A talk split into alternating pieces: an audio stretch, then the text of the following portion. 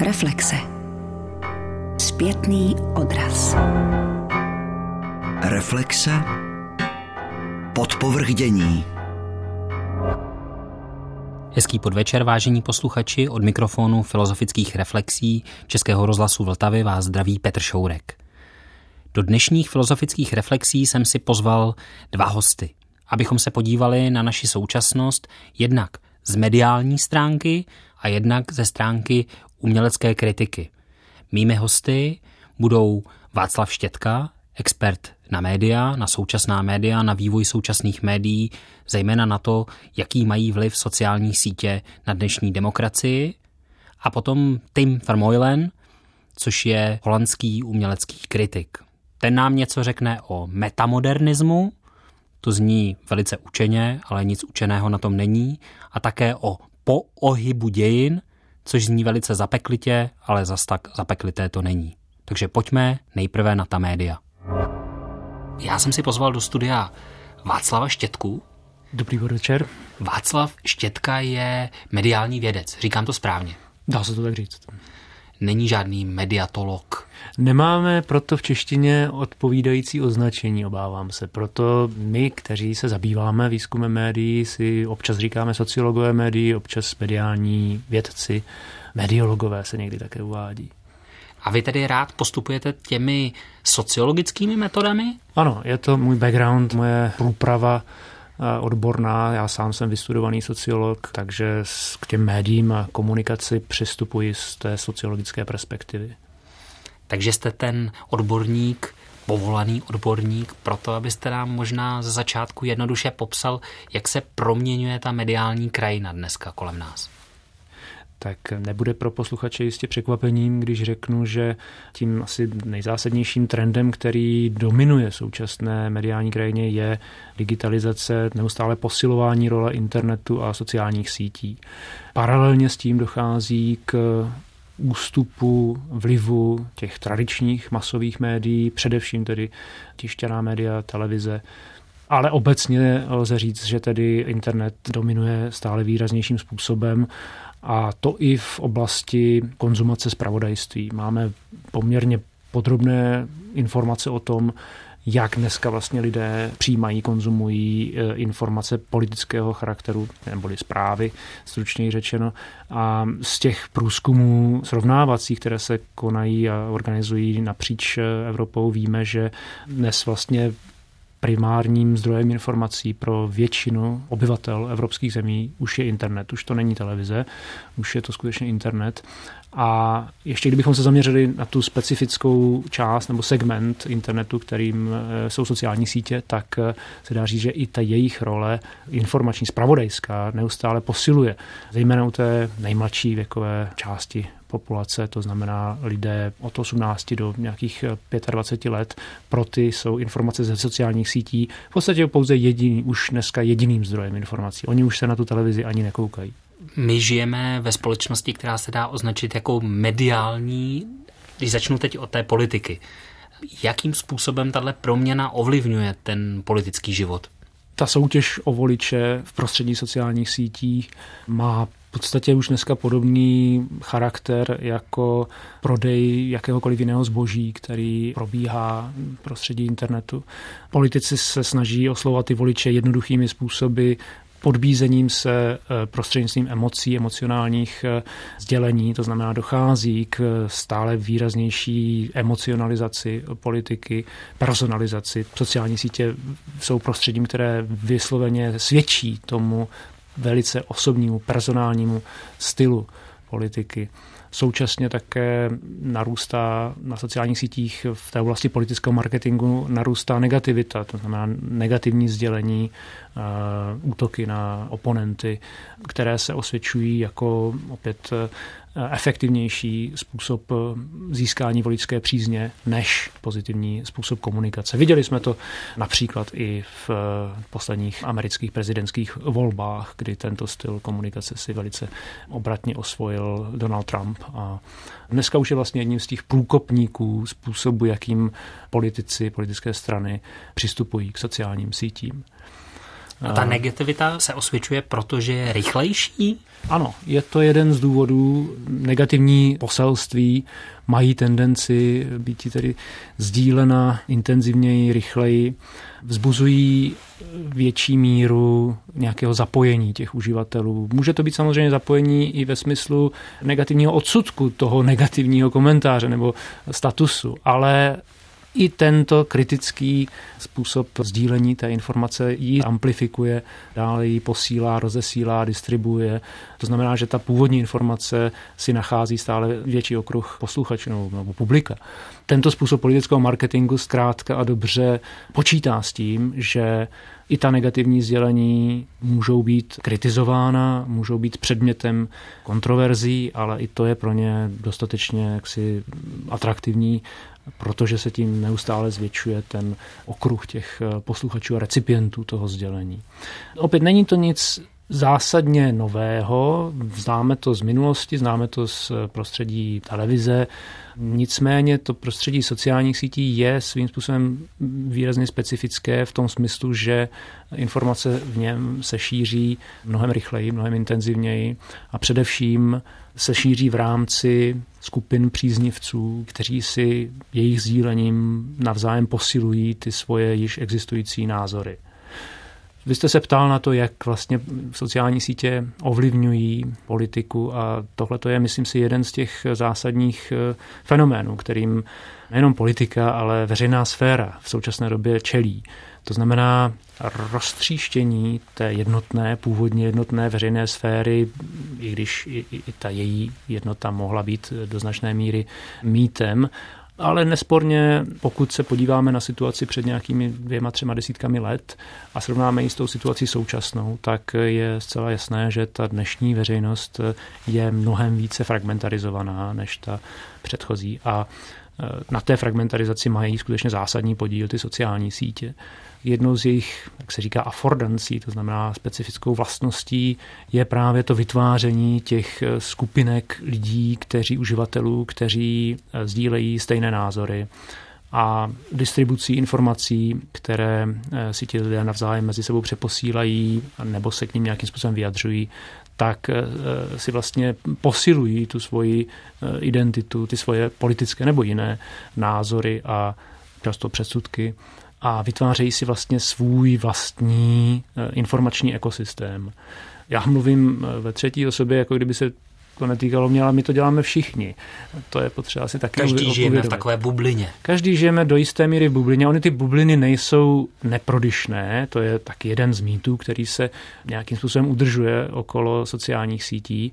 Neznamená to, že nemáme přístup nebo nejsme vůbec v kontaktu s jinými názory. Jsme, ale preferujeme názory a hodnoty, které jsou obsaženy v těch eh, informacích, kterými se primárně vystavujeme, nebo které nám někdo přeposílá nebo se k nám dostávají prostřednictvím algoritmů, které dnes eh, ovládají ten tok informací v prostředí sociálních sítí. Takže ano, dochází k tomu, že existují takové v úzovkách bubliny, které jsou bublinami informačními, a současně hodnotovými. Protože dobře víme, na Facebooku nebo na jiných prostředí jiných sociálních sítí se lidé združují kolem často kolem konkrétních témat, kolem konkrétních eh, kaus, kontroverzí a mají tendenci tedy sdílet ty názory a vyjadřovat se k těm statusům primárně způsobem, který posiluje jejich již existující názory a předsudky. Můj náhled na svět byl v zásadě stejný, jako měli moji čtenáři. Reportér a redakce musí upřímně sdílet kulturní omezenost a představy svých čtenářů a neujet jim nikdy dál než o jedno číslo svého periodika napřed. Napřed před veřejností smíte být v čerstvých zprávách, ale víc pravdy než své publikum mít nesmíte. Lincoln Stephens ve své autobiografii z roku 1931. Vy jste už zmínil ten fakt, že se nám tříští ta jedna, aspoň předpokládaná velká mhm. veřejnost. K této velké globální řekněme, národní veřejnosti se většinou obracela ta média veřejné služby. Znamená to, že v tomto prostředí fungují obtížně nebo dokonce snad selhávají? Média veřejné služby neboli veřejnoprávní média čelí tak jako jiná tradiční média velké výzvě nebo výzvám, které souvisí s tím nástupem sociálních sítí a internetu obecně. Ona mají trochu výhodu oproti svým komerčním konkurentům v tom smyslu, že nemusí bojovat eh, o inzerenty. Mají zajištěný nějaký příjem, který plyne z koncesionářských poplatků, ale to neznamená, že by nebojovali o za prvé legitimitu svého fungování a za druhé o důvěru a pozornost posluchačů. Je samozřejmě obtížnější v dnešní době, kdy vedle sebe existují paralelně eh, desítky různých eh, nebo možná stovky různých eh, dílčích veřejností a kdy si každý z nás vytváříme ten svůj vlastní informační ekosystém, tak je náročnější udržet tu myšlenku, tu ideu jedné veřejnosti, ke které se obrací Český rozhlas nebo Česká televize nebo jiná média veřejné služby. Současně ale dochází nepochybně k problematizování té jejich role ze strany jednak komerčních konkurentů, jednak politiků a politických stran a dalších veřejných aktérů, kterým z nějakého důvodu fungování médií veřejné služby není pochuti. A fakt, že dnes si může každý v podstatě vybrat svůj informační zdroj, jim jak si dodává argumenty pro nějaké útoky na, na veřejnoprávní média a pro posilování takovéhoto narrativu, že dnes už vlastně veřejnoprávní média nepotřebujeme.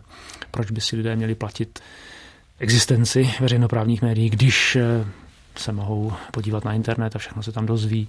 Já si myslím, že to je velmi nebezpečná myšlenka, nebezpečný argument, eh, právě proto, že sice na jednu stranu žijeme ve věku, kdy máme k dispozici takřka nepřeberné množství informací, na druhou stranu ještě nikdy v historii jsme snad nebyli vystaveni tak silnému působení eh, informací pochybného charakteru, případně rovnou lze říct dezinformací.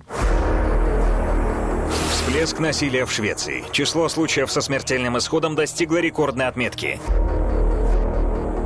Мы хотим, чтобы Швеция была страной шведов. И мы хотим, чтобы многие из тех, кто сейчас живет здесь, вернулись к себе домой. Мы нашли здесь себе пристанище. Так давайте стремиться учиться жить здесь. Ведь война не отняла у нас жизнь. Правоохранительные органы Швеции отказываются собирать информацию о миграционном прошлом преступников. Tom si myslím, že je právě jedna z hlavních eh, výzev a, a také smysl působení veřejnoprávních médií, to znamená být takovým tím majákem v tom moři dezinformací, kterým jsme eh, stále více obklopováni a hrát roli toho média, ke kterému se lidé mohou s důvěrou obracet, eh, protože ví, že tam dostanou kvalitní, ověřené, vyargumentované informace a, a komentáře a názory, kterými zkrátka stojí za to se zabývat.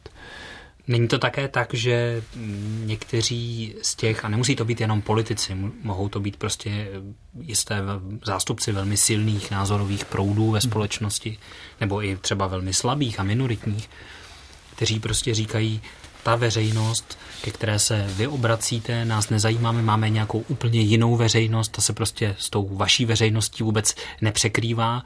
Není to opravdu tak, že chvílemi ty veřejnosti jsou jaksi na jiných kontinentech? Hmm. To, co popisujete, se odborně označuje tím termínem polarizace, což je dnes velmi aktuální trend, kterému je věnována celá řada politologických, sociologických, ale čím dál více i mediálních výzkumů.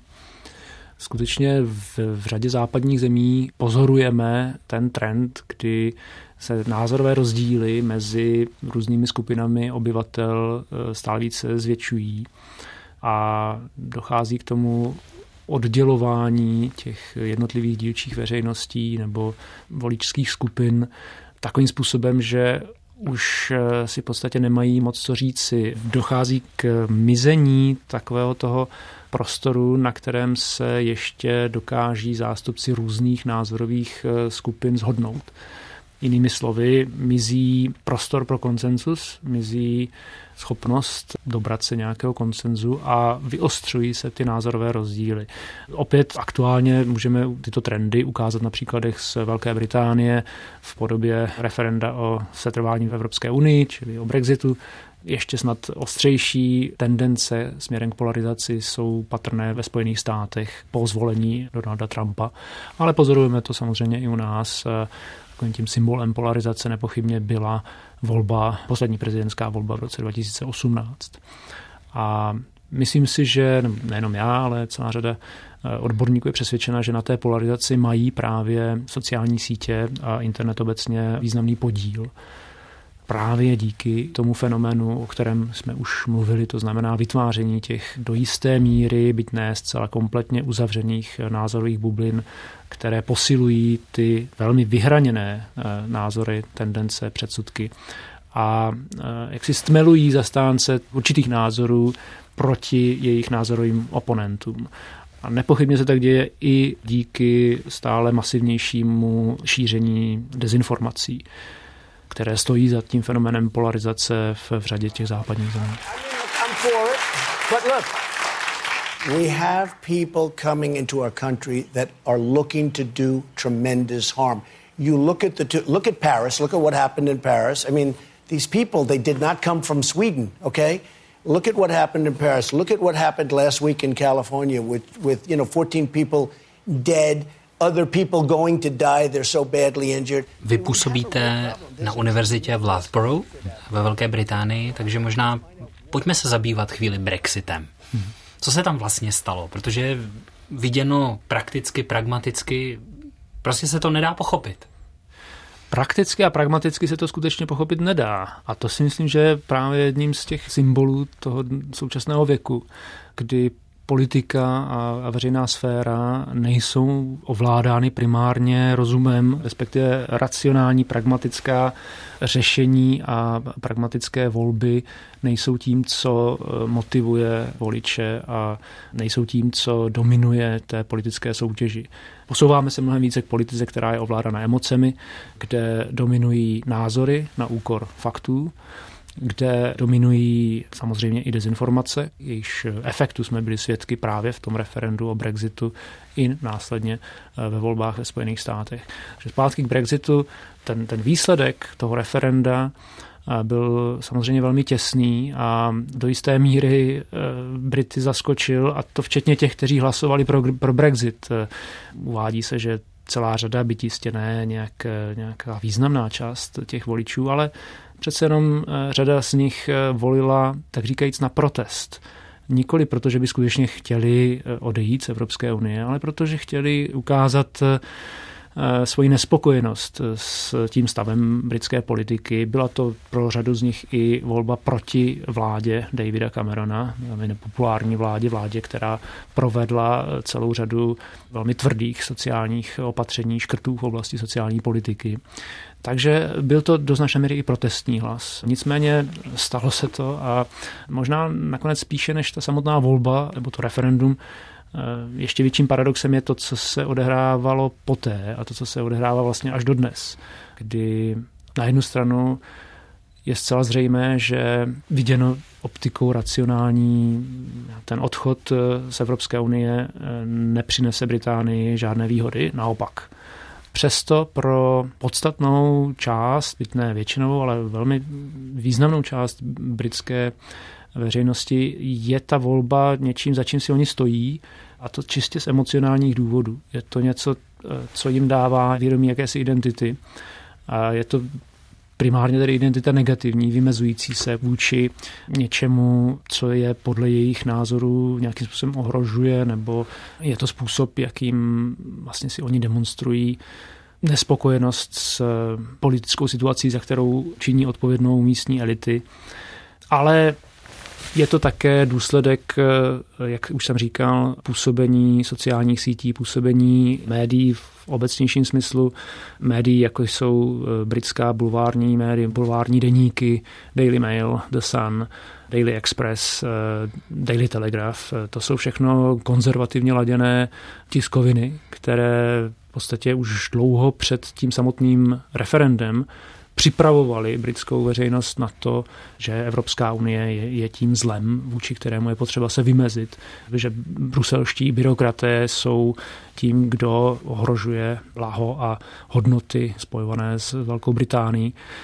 Takže je to kombinace dlouhodobého působení tradičních britských eh, médií, především teda těch, těch eh, bulvárních, která dávala už dlouho před tím Brexitem eh, významný prostor eh, politikům, kteří hlásali velmi eh, tedy antievropské názory, ale i těm, kteří velmi otevřeně eh, vystupovali proti imigraci. A na druhé straně je toto působení těch sociálních sítí, do kterého se promítají i dezinformace. Víme, že to referendum bylo ovlivněno cílenou kampaní dezinformační, která vlastně byla v pozadí toho eh, působení té skupiny Vote Leave nebo eh, Leave EU, to znamená eh, kampaně, která si vzala za cíl odchod Velké Británie z Evropské unie. Takže skombinovalo se tam několik takovýchto, takovýchto jevů, přičemž většinu z nich lze spojit s působením médií, jak těch tradičních, tak těch nových digitálních. A člověk se ptá, co BBC? To je velmi zajímavá otázka. Role BBC v procesu Brexitu je předmětem řady analýz, komentářů, spíš komentářů než analýz. Ty analýzy nepochybně ještě přijdou. A řada těch komentářů je velmi kritických. BBC se dostala do takových kleští v procesu toho Brexitu, ať už před referendem nebo, nebo po něm.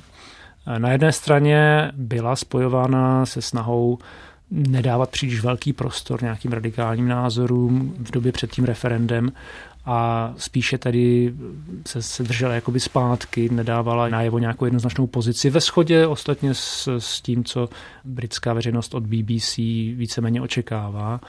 Ale po tom referendu, ve chvíli, kdy tedy bylo jasné, že e, zvítězila strana, která si přála odchod, tak se BBC podle celé řady názorů dostala do příliš velkého vleku agendy, kterou se jala prosazovat britská vláda, především tedy premiérka Mayová.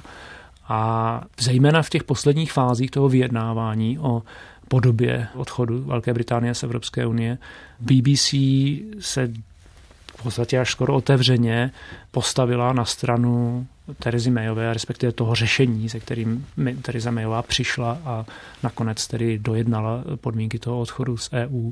BBC dávala velmi nekritický prostor vyjádřením různých členů konzervativní strany a vlády premiérky Mayové, kteří komentovali tu situaci kolem Brexitu za pomoci často velmi fabulovaných informací a faktů, které se následně ukázaly jako nepravdivé.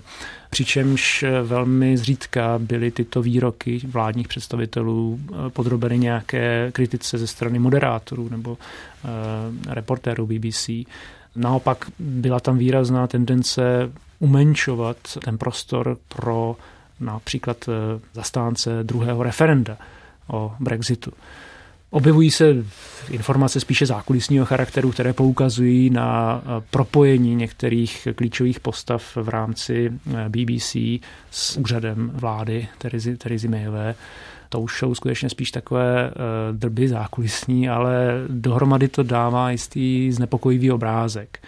Obrázek, který hovoří o tom, že BBC si tu svoji neutralitu a objektivitu ve způsobu, jakým informovala o, o Brexitu, příliš neudržela. Takže e, sílí hlasy ve Velké Británii potom, že by mělo být zahájeno nějaké vyšetřování ohledně toho, jakým způsobem BBC skutečně postupovala, do jaké míry se nespronevěřila své misi a svému veřejnoprávnímu statusu. Digitální hyperkonektivita vytvořila mediální a informační ekosystém, ve kterém se falešné zprávy šířené z politických nebo komerčních pohnutek šíří velice snadno. Fake news jsou ale jen špičkou ledovce. Politika je stále víc závislá na sociálních sítích. Jejich uživatelé jsou detailně sledováni, aby se na ně dala přesně cílit reklama. Instituce, které tradičně ověřovaly informace, ztrácejí vliv. Místo profesionálů o nabízeném obsahu rozhodují algoritmy. Bez přestání se všichni ženou za neustále přeměřovanou popularitou. Styl komunikace je čím dál tím populističtější. Topíme se v záplavě informace, antiinformace a dezinformace. To všechno vede k obecné krizi vědění. Instituce, které generují, rafinují, hodnotí a popularizují a šíří vědění, akademie věd, univerzity, editní a střední prout médií, utrpěly velkou ztrátu důvěry veřejnosti a s tím ztrácejí i legitimitu. Digitální ekosystém, ve kterém dozrává a koluje to, co má být vědění, se od těchto institucí odstřihuje. Panuje nálada epistemologického populismu, ve které kvasí podezření vůči expertům.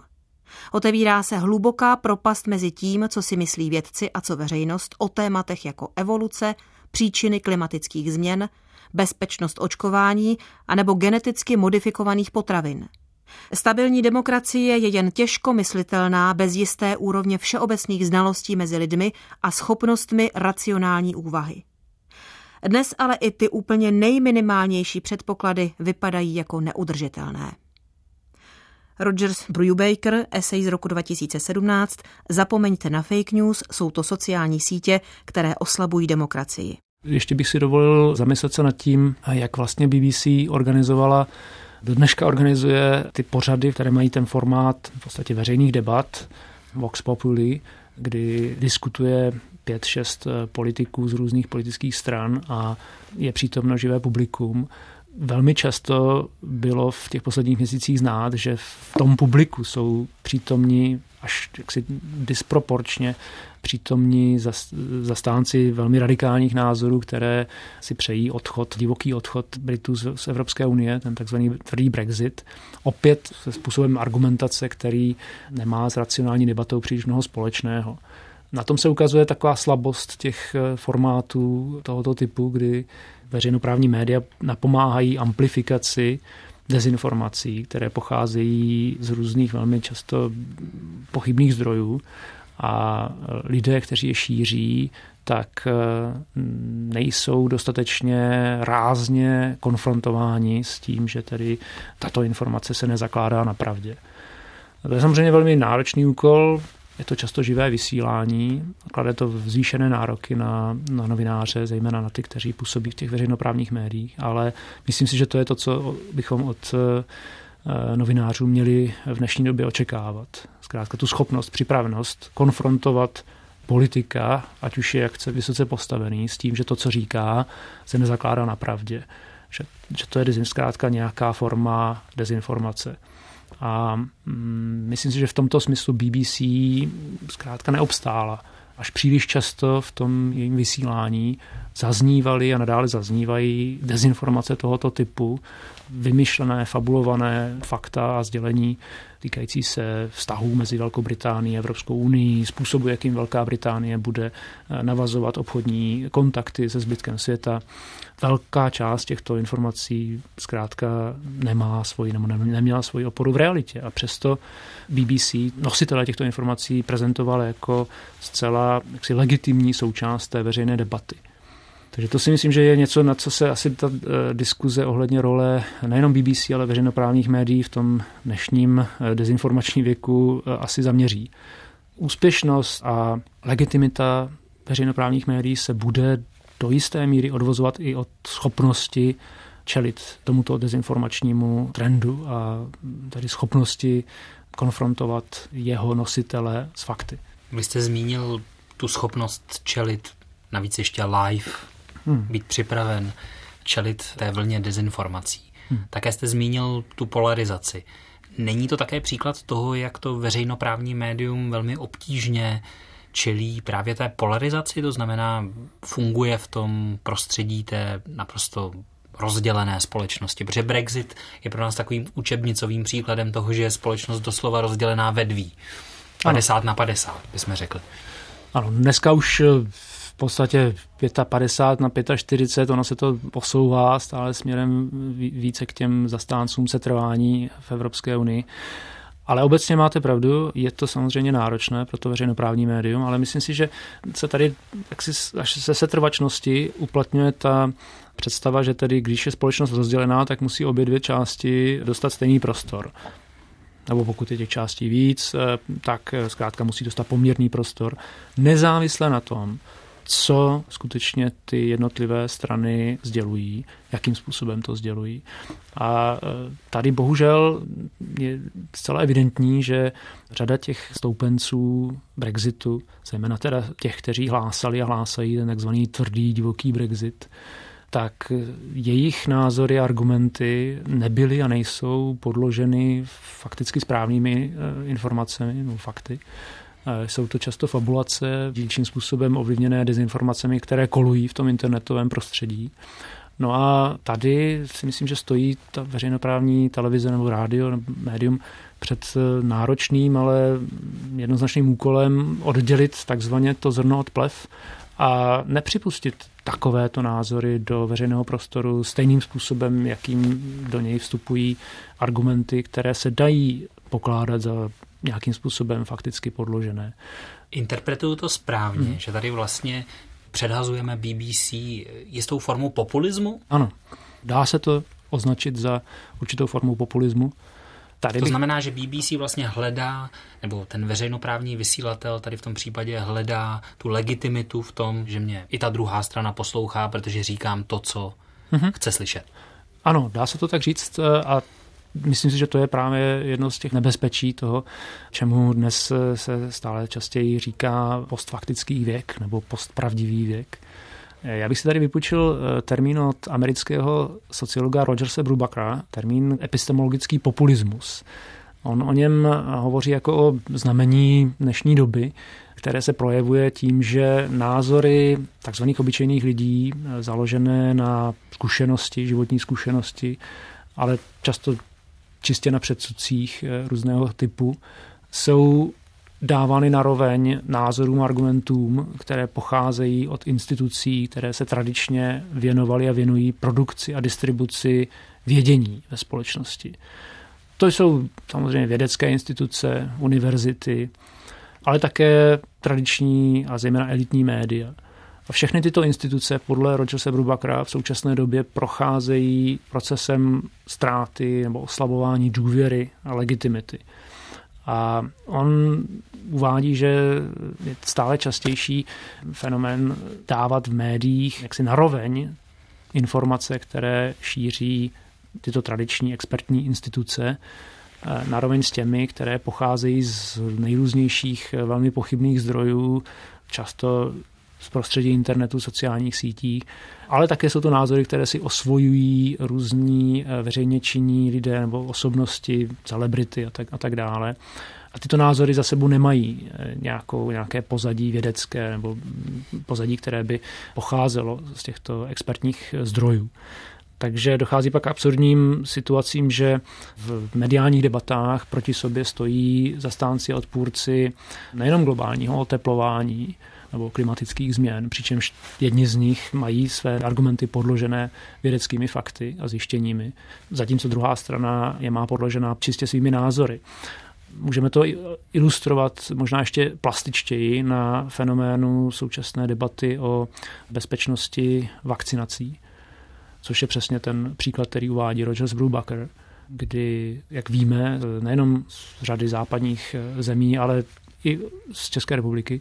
Jedná se o stále jaksi intenzivnější fenomén, který je založený na jednom a jediném hoaxu, neboli falešné studii, která byla provedena někdy před 20 lety a byla od té doby mnohokrát vyvrácena a přesto slouží jako základ eh, argumentace té jedné strany, která se zaštiťuje tedy pseudoautoritou někoho, kdo byl už dávno vyloučen z vědecké komunity de facto.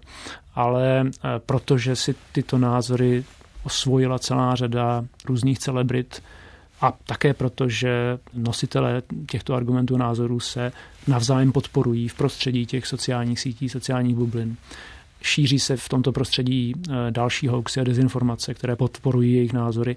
No tak zkrátka tento mýtus neumírá, ale naopak eh, nabírá na intenzitě a je stále obtížnější proti němu eh, jak si argumentovat na bázi těch, těch racionálních zjištění nebo na bázi těch faktů. Právě protože ta fakta pocházejí od institucí, jejichž legitimita je i díky sociálním sítím stále více spochybňována. Máme to i jaksi empiricky ověřeno prostřednictvím různých průzkumů, dochází k oslabování důvěry v akademické instituce, experty obecně a samozřejmě i v média. Tady se dostáváme obloukem k tomu Brexitu, protože byl to právě britský tehdejší minister pro vzdělávání Michael Gove, konzervativní minister, který prohlásil v té debatě před referendem, už jsme tady měli příliš mnoho expertů, lidé už mají dost expertů. Já veřejnost nežádám, aby věřila mně. Já veřejnost žádám, aby věřila sama sobě. Chci, aby britská veřejnost převzala zpátky kontrolu nad vlastním osudem od elitářských struktur, které jsou kdesi daleko, mimo dosah veřejnosti. Elitářské má to být spiknutí, spiknutí elit? Elitist. The Lord. High Chancellor, a conspiracy of elites. It sounds like something like Wolf Hall. Well, I'm, I'm, I haven't seen Wolf Hall, but the one thing that I would say... Já vím jen jediné, že lidé, kteří podporují naše setrvání v Evropské unii, se mimo Evropskou unii neměli vůbec špatně. Absolutely. So there's a, so there's and the people, and the people a lidé, kteří chtějí ven z Evropské unie, chtějí, aby pracující člověk v této zemi konečně přestal doplácet na Evropskou unii. Podle mě mají lidé dávno plné zuby expertů ze všelijakých organizací s dlouhými názvy a nečitelnými zkratkami.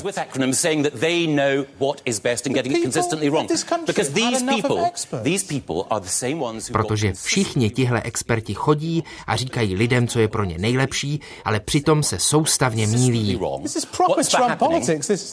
Nezní to jako Trump? Co říkáte, vy jste celý Trump? Ne, ve skutečnosti je to... Oxfordsko-cambridgeská verze Donalda Trumpa. Ve skutečnosti je to jen důvěra v britskou veřejnost, že dokáže udělat své vlastní rozhodnutí. No, pěkně slepá důvěra. Není na tom nic slepého. Víte, co je na této celé debatě nejzajímavější? Ti, co chtějí, abychom zůstali v EU, mají skryté finanční zájmy. Aha, takže ze tří možností, jestli lžou, jestli jsou hloupí, nebo je to spiknutí, je to nakonec spiknutí. Ne, chci tím jen jednoduše říct, že většina lidí v této zemi trpí v důsledku našeho členství v Evropské unii. Mají nižší mzdy, hůře přístupné veřejné služby. Většina lidí, většina lidí to je nějakých 33 milionů Britů. Na základě jakých faktů tvrdíte, že 33 miliony lidí v této zemi trpí naším členstvím v EU? What's your, what's your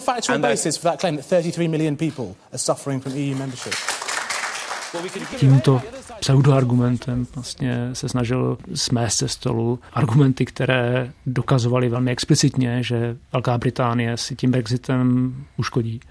On se vydal vstříc v vozovkách lidů a paradoxně ze své pozice ministra pro vzdělávání zkrátka dobře odmítl to expertní vědění ve prospěch názorů, nálad, které velká část britské veřejnosti nějakým způsobem pokládala za, za atraktivní. Takže celé se nám to tak zbíhá dohromady, to znamená delegitimizace expertního vědění, působení sociálních sítí, vznik těch názorových, názorových bublin, působení dezinformací polarizace společnosti. Jsou to takové smyčky nebo e, zacyklený kruh efektů, které se vzájemně posilují. A celé to samozřejmě ústí do e, velmi jaksi výbušné směsi, která potenciálně podkopává fungování samotné demokracie. Tak já děkuji za expertní názory Václavu Štětkovi, expertovi. Děkuji. Taky děkuji. Tak a nyní vyrážíme já společně s mistrem zvuku Liborem Ščerbou za uměleckým kritikem Timem Frmojlenem, který byl v Praze proto, aby tady proslavil přednášku o pohybu dějin.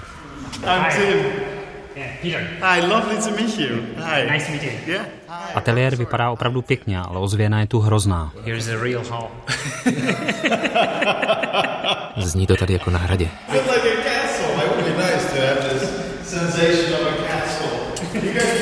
Že bychom šli raději ven? Are you alright like that? Yeah. Okay. It's much better. to už je lepší. Už jsem myslel, že bude léto. Takhle nás zaskakuje nové klima. Počasí, v politice, v kultuře.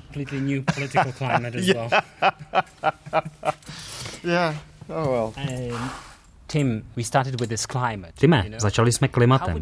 Jak byste popsal klima, ve kterém teď žijeme? Myslím to politické, kulturní klima. Podle mě žijeme v tom, čemu říkám metamodernismus. A tím myslím určitou strukturu pocitů, skrz kterou vnímáme svět kolem nás. A metamodernismus se vyznačuje jakousi informovanou naivitou. Na začátku 20. století měli lidé velké ideály, všechny ty vize, grandiozní představy o budoucnosti, která bude o mnoho lepší než současnost, zářné zítřky, kvůli kterým se člověk dnes smí chovat způsobem, který by se jinak těžko ospravedlňoval. Tato sekulární ideologie si říkala modernita, modernost a v uměnovědné teorii říkáme občas modernismus. Ale vždycky jde o ty utopické představy lepší budoucnosti. A vy byste udělali všechno, co je ve vašich silách, abyste za každou cenu dosáhli tohoto ideálu. A pak přišel konec 20. století, pád sovětské říše a lidé cítili, že všechny ty velké plány nějak nevyšly. Robespierre nakonec skončil se Saint-Justem tak, že sekali jednu revoluční hlavu za druhou. Ve 20. století to je nacismus a komunismus. A tak převládl pocit, že už žádné velké plány nepotřebujeme. Buď proto, že zvítězila jedna konkrétní ideologie, jak by nejspíš řekli američané, anebo prostě proto, že se lidé báli dalších velkých plánů. Tohle už ne, žádné velké vize, pojďme si dát pohov. Dekonstruujeme velké příběhy a vytvoříme menší, přiměřenější aktuálním hnutím a událostem. Tomu prvnímu říkáme moderna, tomu druhému obvykle postmoderna. Modernitu, jak říká holandský filozof Jos de Moul, charakterizuje nadšení, které ústí ve fanatismus. Postmoderna se vyznačuje jistým druhem ironického přístupu. Přítomnost je horizontem bytí. Margaret Thatcherová skoro níčeánsky vyzývala ke stržení všech horizontů. Tony Blair nebo Wim Kok mluvili o schození ideologických klapek z očí. Tím zmizela budoucnost. A co vidíme dneska? Omlouvám se za dlouhou okliku, kterou se k tomu teprve teď dostávám. Co dneska pozorujeme všude kolem? V politice, v umění, ve filmu, v literatuře, na divadle. Že lidé říkají, jasně, Teď jsme tedy někde na konci dějin, bez vzdálených horizontů světlých zítřků, ke kterým se můžeme upínat. Nevíme, co nám budoucnost přinese, ale zároveň se všechno kolem nás hroutí. Zničili jsme životní prostředí. To se jen tak nezlepší. Katastrofa je za dveřmi. Jsem z Nizozemí, budeme pod vodou jako druzí hned po Maledivách.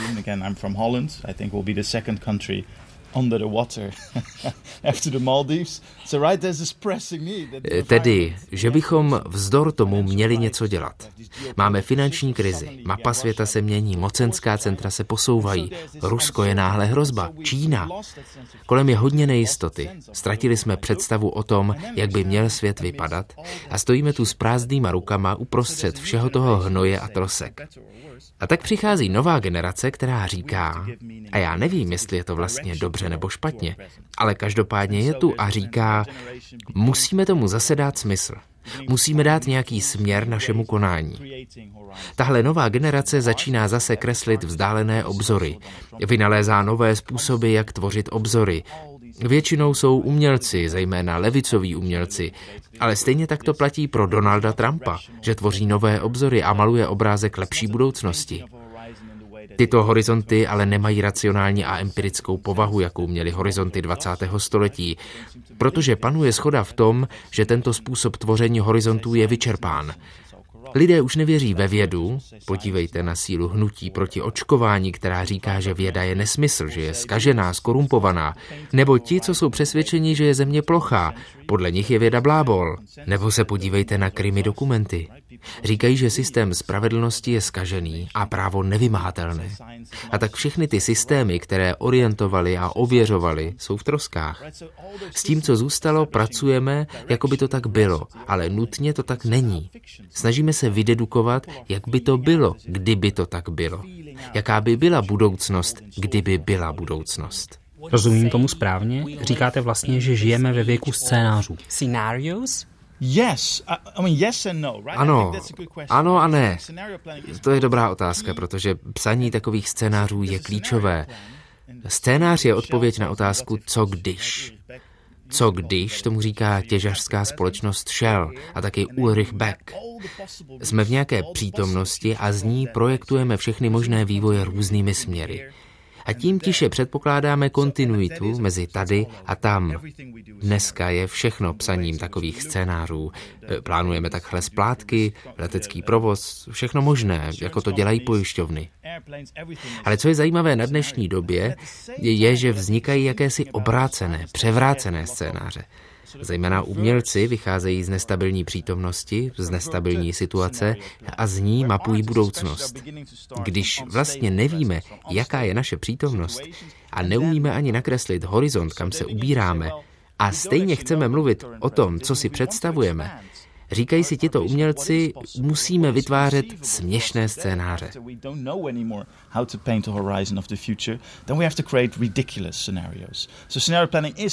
Psaní scénářů je tedy na jedné straně klíčové k systematickému podřízení všeho vládě peněz, ale funguje také v této formě převrácených, zvrácených scénářů.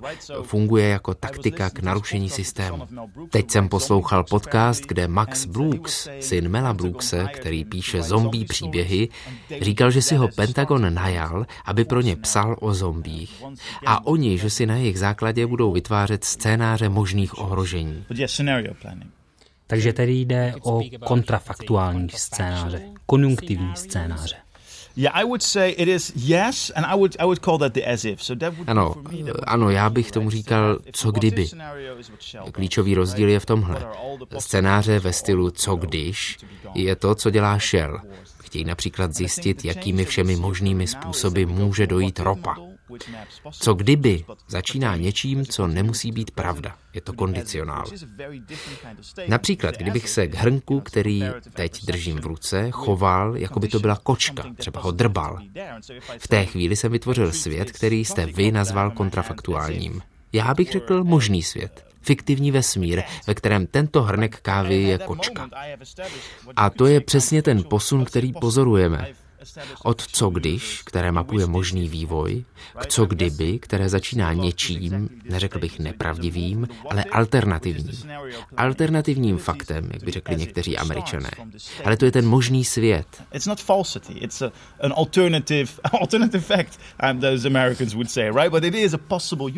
To je to, co dělali v modální logice celou dobu. Tvoření nemožně mnoha možných světů a v jednom takovém možném světě je tento hrnek kočka. Ano, kontrafaktuální nezní špatně, ale jde o možné světy. Je to nepřetržité vytváření možných světů pomocí tohoto co kdyby. Virtuální. Ano, virtuální. Je to radikální otevření se. Nejradikálnější umělci jako Jonas Stahl nebo Jál Bartana permanentně vytvářejí bláznivé nové světy, jenom aby probudili naši představivost toho, co by ještě mohlo být možné. Ale to tež dělá i Donald Trump. Nebudeme platit daně a postavíme další silnice a školy. Je jasné, že to nepůjde, protože daně, silnice jsou propojené přímou úměrou. Ale ve světě Donalda Trumpa to půjde. Jako by to šlo. Lidi, žádné další daně a víc lepších škol pro všechny. Bez problémů. V tomhle možném světě je tohle nemožné možné. Všechno moje přání bez daní. Kdybychom se na to konto ještě vrátili k obecné náladě ve společnosti. Cítíte se v Holandsku, jako byste byli už pod vodou, nebo jako, že ještě nejste?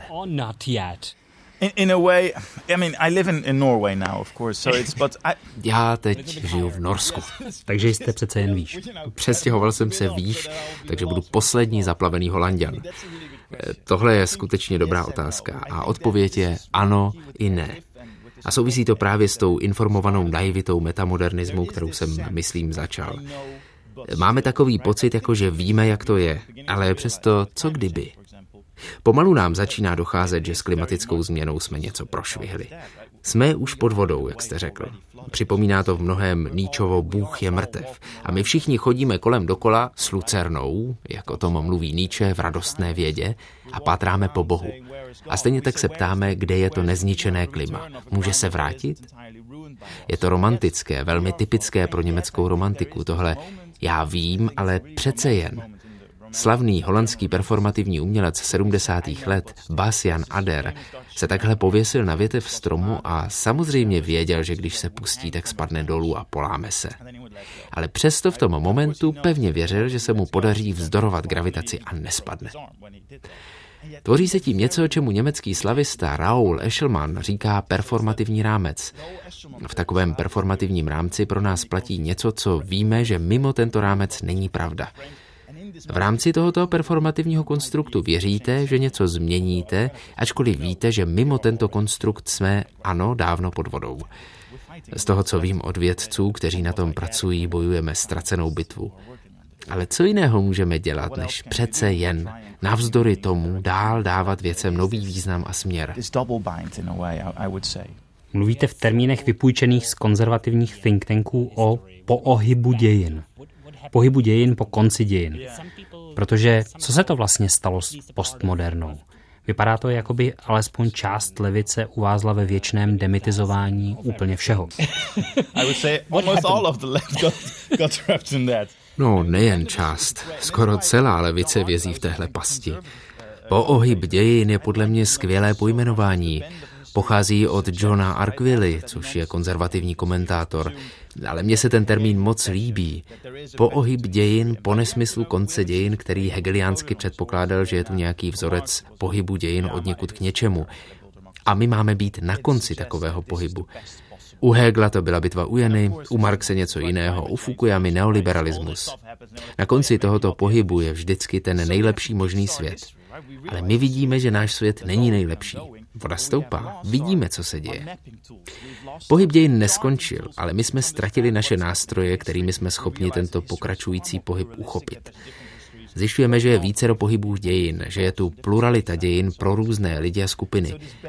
A proto se mi líbí ten poohyb dějin, protože říká, že to všechno běží dál, nikdy se to nezastaví, ale ten pohyb není lineární, přímý, kontinuální. Dějiny se ohýbají. Jako když jdete v noci městem a musíte zahnout do vedlejší ulice. Nevíte, co vás tam čeká. Možná vás někdo přepadne a oloupí. Možná vás tam čeká příjemné překvapení. Může to být nudné, všednodenní nebo naopak seismický otřes. Tam pak patří ony převrácené scénáře, spekulativní realismus. To všechno s tímto poohybem dějin souvisí. Všichni se snaží zjistit, co je za tím ohybem a nikdo nemá správné nástroje, jak to zjistit. Oblíbená postmoderní metafora byla mapa, která překrývá území, která mapuje, což mělo říct, že jsme ztratili realitu a všechno je jen simulace. Co se ale děje teď, že nadzvedáváme tuto mapu a zkoušíme zjistit, co je pod ní. Někdy nahmatáme zemi, skvělé, ale jindy je tam mapou překrytá díra, něco docela jiného. A tak pokud moderna znamená pohyb dějin s velkým P a postmoderna ztráta velkého příběhu a zůstávají jen pohyby s malým P, pak my čistě z nutnosti, nebo prostě proto, že je to naše přání a chceme zjistit, jaké jsou možnosti pohybu, kam se můžeme pohnout, co je za tím ohybem. To figure out what this history might entail, what is around the bend. Takže říkáte slovy Margaret Thatcherové, tahle generace je stvořena, aby se ohnula, otočila. Ano, možná otočení není špatné, protože to by znamenalo, že bychom šli zpátky. A to se mi zdá, že pro mnoho lidí platí. Ono totiž tím, jak nám chybí nástroje k mapování budoucnosti, která byla tak dlouho vyčerpaná, Mark Fisher tomu říkal kapitalistický realismus. Lidé se vracejí zpátky do minulosti, která ještě měla budoucnost. Podívejte se na všechny ty politiky, umělce, kteří se vracejí do minulosti. Chtějí zjistit, jak to tehdy dělali, že měli budoucnost, jaké nástroje používali. A pak se to pokoušejí updateovat. Protože my ty nástroje nemáme, což je děsivé, fascinující a nakonec podle mě katastrofické almost certainly disastrous in the end. But yeah. Thank you, Tim. Thank you very much indeed. To byly dnešní filozofické reflexe. Od mikrofonu se s vámi loučí Petr Šourek a za technickou spolupráci děkuje dvěma mistrům zvuku, Liboru Ščerbovi a Jakubovi Řížskému. Hezký zbytek toho dnešního podvečera.